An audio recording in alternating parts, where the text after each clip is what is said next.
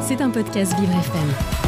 On enchaîne avec le journal Handicap et Inclusion de Raphaël Cotet. Bonjour Raphaël. Bonjour Dominique. Alors ce matin, vous avez décidé de partager des ondes positives. Tout à fait. L'association ASEA, ce qui veut dire Association Service Emploi Accompagnement, aide les personnes en difficulté à retrouver un emploi durable. Un grand nombre d'emplois sont proposés dans 21 communes de l'Essonne autour d'Evry-Courcouronne. Cette association est née récemment en 2019, mais son, son succès est sans faille.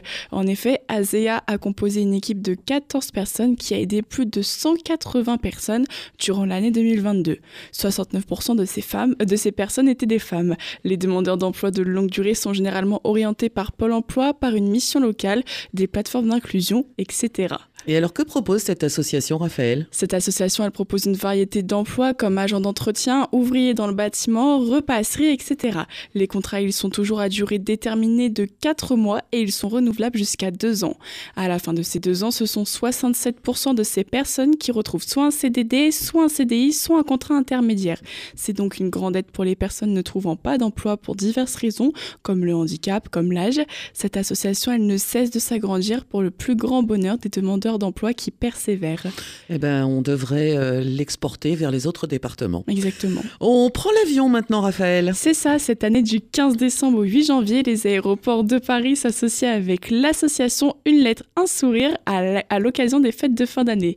Celles-ci pouvant être vécues comme une réelle épreuve par les personnes isolées, ils vont se mobiliser ensemble avec les passagers pour rendre leur quotidien meilleur pendant les prochains jours à venir. Avant l'embarquement dans l'avion, les membres de l'aéroport ou de l'association proposent proposeront aux passagers d'écrire quelques mots sur une carte afin que celle-ci soit envoyée aux personnes seules. Si vous souhaitez écrire une carte dans les prochains jours, on vous donne rendez-vous dans les kiosques des aéroports. C'est là que vous trouverez les cartes à écrire. En France, ce sont plus de 9 millions de personnes qui passeront les fêtes seules. On vous invite donc à penser à ceux en situation de précarité sociale si vous voyagez dans les prochains jours. Depuis sa création en 2020, l'association Une lettre, un sourire a envoyé plus d'un million de cartes. Bon, ben c'est super ça. Bon, en même temps, si on peut éviter de prendre l'avion, c'est pas mal aussi pour la planète. Mais bon, je sais très bien qu'il y a des moments où on peut pas faire autrement. Surtout quand la famille est à l'étranger, etc., etc. Le journal Handicapé Inclusion de Raphaël Cotet, c'est tous les jours sur Vivre FM. C'était un podcast Vivre FM. Si vous avez apprécié ce programme, n'hésitez pas à vous abonner.